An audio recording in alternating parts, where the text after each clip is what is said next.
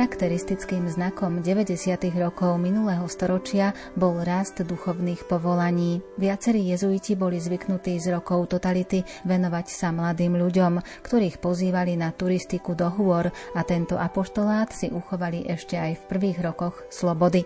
Spoločnosť Ježišova obnovila či rozšírila svoje pôsobiská na viacerých miestach Slovenska.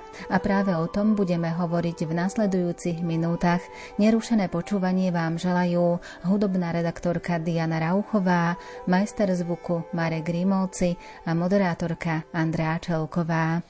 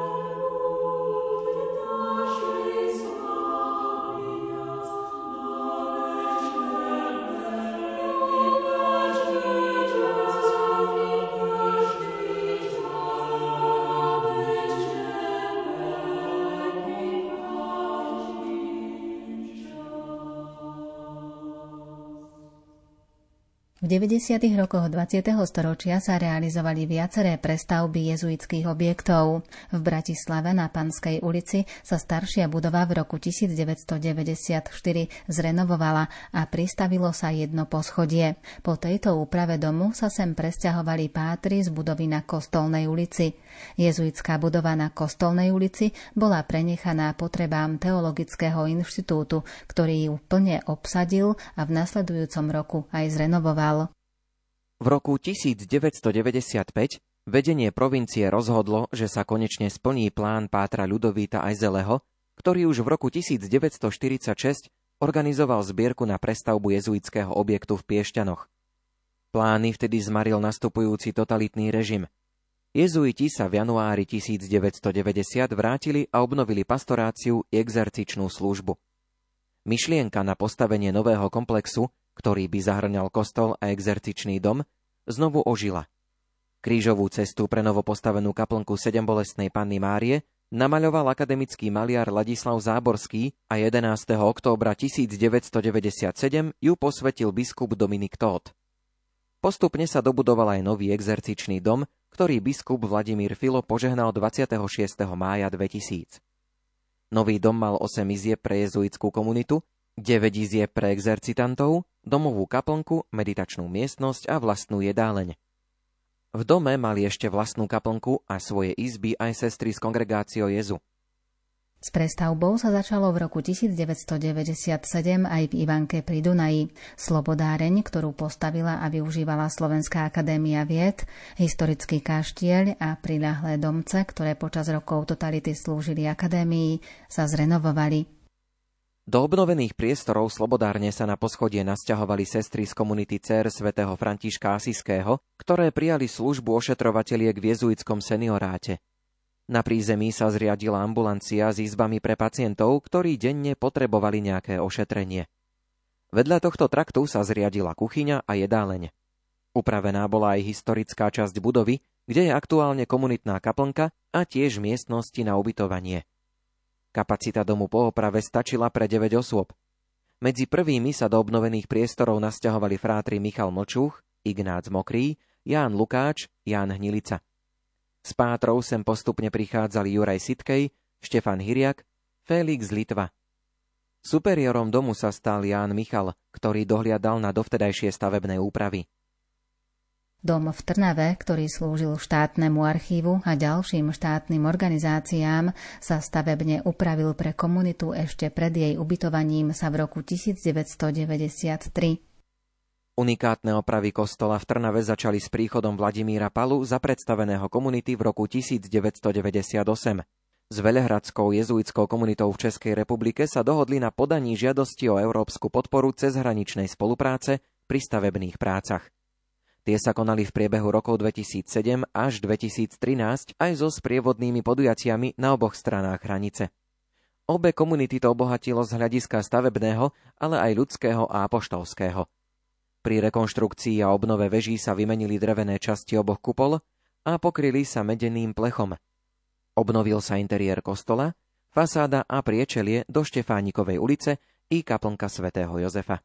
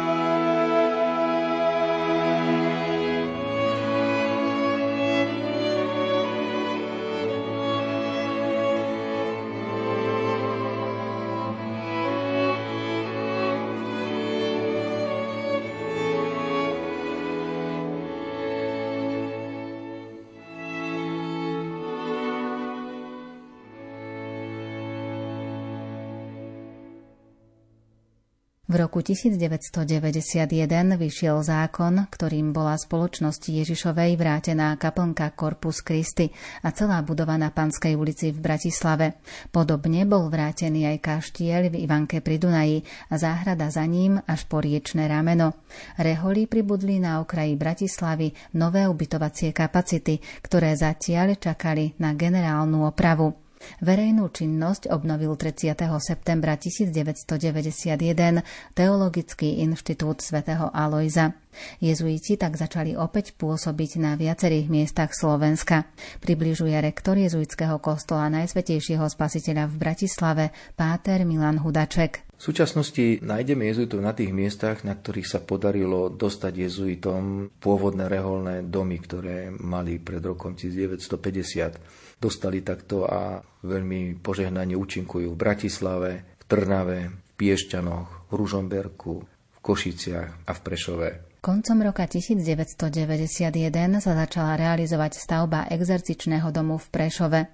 Zásluhu na jeho rýchlom vybudovaní mal páter Jozef Dojčák, ktorý za pomoci rodákov z Fintíc dokončil stavbu domu do 13. januára 1993. Vtedajší košický diecézny biskup Alois Tkáč dom požehnal za účasti asistenta pátra generála pre východnú Európu a ďalších hostí. Vytvorili sa tak vhodné podmienky pre dávanie duchovných cvičení. Práve v Prešove je teda nový reholný exercičný dom a jezuiti veľkú časť svojho apoštolátu vykonávajú aj v domoch iných cirkevných či svetských inštitúcií. V minulosti to boli farnosti, dneska sú to domy dôchodcov, charitné domovy, väznice. Dvaja pátri pôsobia takto aj v grecko-katolickom prostredí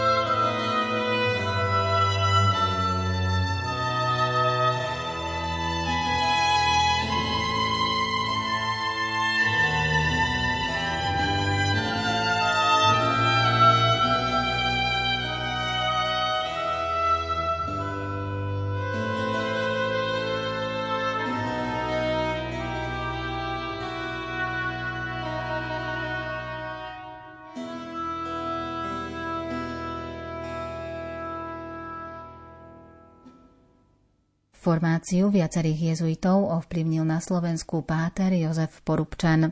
Animoval okolo seba početnú skupinu laikov, diecéznych i rehoľných kňazov a dokonca i početnú skupinu zo spoločenstva Koinotés z Moravy. Z viacerých jezuitov, ktorých formoval, sa časom stali dobrí exercitátori. Jeho písané diela za totality vychádzali v samizdatoch – Špecifikom Pátra Porubčana bolo chápanie viery cez jej posledný eschatologický význam. Na dejinnej ceste cirkvy pomáhal vidieť uskutočňovaný návrat ľudských dejín k Bohu, ktorý je láska. Vďaka Teilhardovým východiskám rozšíril pohľad na celé stvorenie, ktoré je od začiatku stvorené so zreteľom na Krista a vzťahuje sa na dejiny spásy. V predslove knihy Evangelium Človek vesmír napísal Genesis prízvukuje, že pri stvorení sveta až po stvorenie človeka bolo všetko dobré. Od samého začiatku sa stvorenie javí ako urputný zápas bez ohľadu na straty, tak ako veda nikdy nepochopí tajomstvo nutnosti týchto strát, tak ani viera nevysvetlí adekvátnu náplň biblických slov. Všetko bolo dobré. V hlbokej tme, do ktorej sú ponorené počiatky stvorenia, si takéto rozličné pohľady vôbec nemusia protirečiť. Predstava našej planéty bez jediného zlého človeka je taká fantastická, že zastavuje dých a dáva tušiť nezakúsené komponenty šťastia. Ľudský organizmus, ktorého by sa nikdy, ani dedične, ani aktuálne, nedotkol najmenší psychický stres, ďaleko prerastá našu predstavu o kráse a šťastí. Je tu však vina sveta, Podstatnú väčšinu svojich bied si zapríčinujeme vzájomne sami. Tamto má všetko koreň a práve na ten siaha Kristus, aby ho vytrhol. Môžeme si z úľavou vydýchnuť. S krutým údelom človeka možno niečo robiť. To je najväčšia vesmírna nádej. Nádej všetkých nádejí.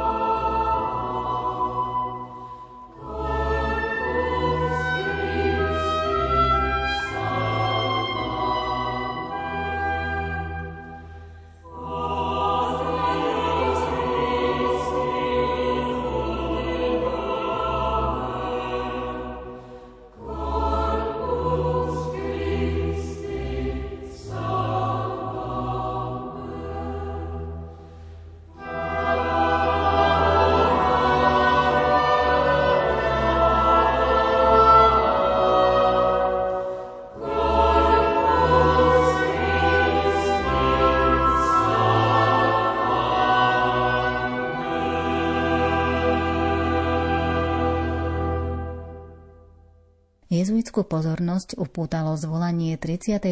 generálnej kongregácie spoločnosti Ježišovej do Ríma. V čase jej príprav jezuiti na Slovensku spoznávali v živom spoločenstve duchovný stav slovenskej jezuitskej provincie a vypracovávali aj návrhy, postuláty pre rokovania na generálnej kongregácii. Zo slovenskej strany išli na kongregáciu do Ríma Emil Krapka a Emil Váni. Kongregácia sa začínala 5. januára 1995. V ten deň prijal svätý otec Jan Pavol II vyše 200 kongregačných delegátov a koncelebroval s nimi svetú omšu. Ako približuje páter Milan Hudaček, v Ríme ešte i v súčasnosti pôsobia slovenskí jezuiti. Pracujú v medzinárodných domov v Ríme, kde vyučujú študentov prichádzajúcich z celého sveta. Je to veľký prínos slovenskej provincie pre tieto medzinárodné domy, ktoré pochválil na svojej poslednej návšteve na Slovensku aj generálny predstavený páter Adolfo Nikolás.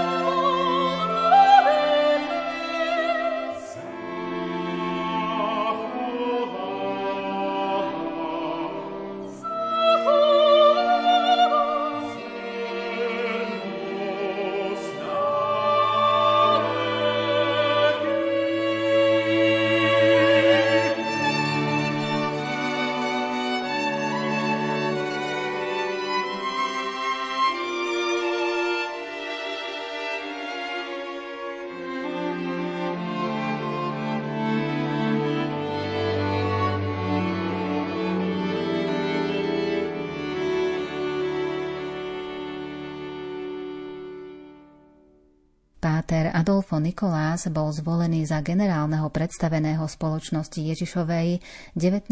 januára 2008 na generálnej kongregácii v Ríme. Zúčastnených 225 delegátov prijal v Klementínskej sále vo Vatikáne 21. februára 2008 pápež Benedikt XVI. V príhovore, ktorý im adresoval, pripomenul, že církev počíta s jezuitmi a s dôverou sa obracia na nich s poslaním ísť poslúžiť na tie miesta, kam iní neprichádzajú. Svet je dejiskom stáleho zápasu medzi dobrom i zlom a účinkujú v ňom negatívne sily a podľa pápeža sa prejavujú prostredníctvom kultúrnych tendencií, ako je subjektivizmus, relativizmus a praktický materializmus – Neustále diskutované otázky a témy ohľadne spásy všetkých ľudí v Kristovi, sexuálnej morálky, manželstva a rodiny je potrebné neustále prehlbovať a v kontexte súčasnej reality osvetliť. Pápež Benedikt XVI vyzval jezuitov premýšľať a rozvíjať spomínané témy pri zachovaní súladu s magistériom cirkvy. Posledné zasadnutie generálnej kongregácie bolo 6. marca 2008.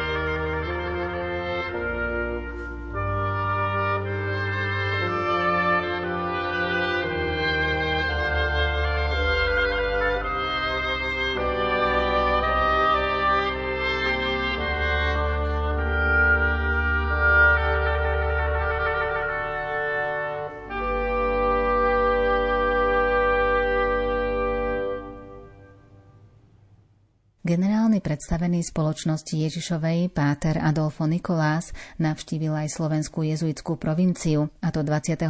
až 26. novembra 2012.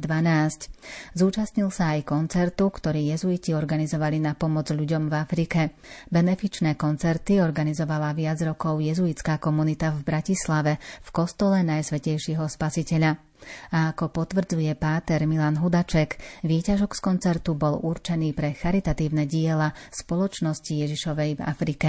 Počas jeho prítomnosti vtedy bola zorganizovaná zbierka pre Afriku a tá sa opakovala potom každý rok a pomohla africkým misiám, najmä v Togu, k mnohým iniciatívam, keď veriaci podporili toto dielo na Slovensku a tie financie sme poslali do Afriky. Význam pomoci ocenil aj páter Adolfo Nikolás slovami. Afrika je plná života a tamojší ľudia majú vitalitu a zmysel pre nádej. Nemyslím si, že sme si vybrali Afriku, pretože by nás Afrika potrebovala, ale pretože my potrebujeme Afriku a jej hodnoty. Zmysel pre rodinu, zmysel pre rešpektovanie komunity, zmysel pre život, pre radosť.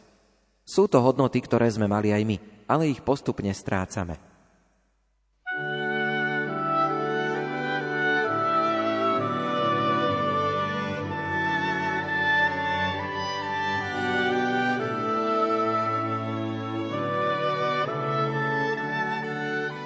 Na súčasné pôsobenie slovenských jezuitov sme sa zamerali v predchádzajúcich minútach. Na budúce si povieme o provincialáte spoločnosti Ježišovej na Slovensku. Na príprave dnešného vydania relácie Kláštory a rehoľný život sa podielali Diana Rauchová, Ondrej Rosík, Marek Grimovci a Andrea Čelková.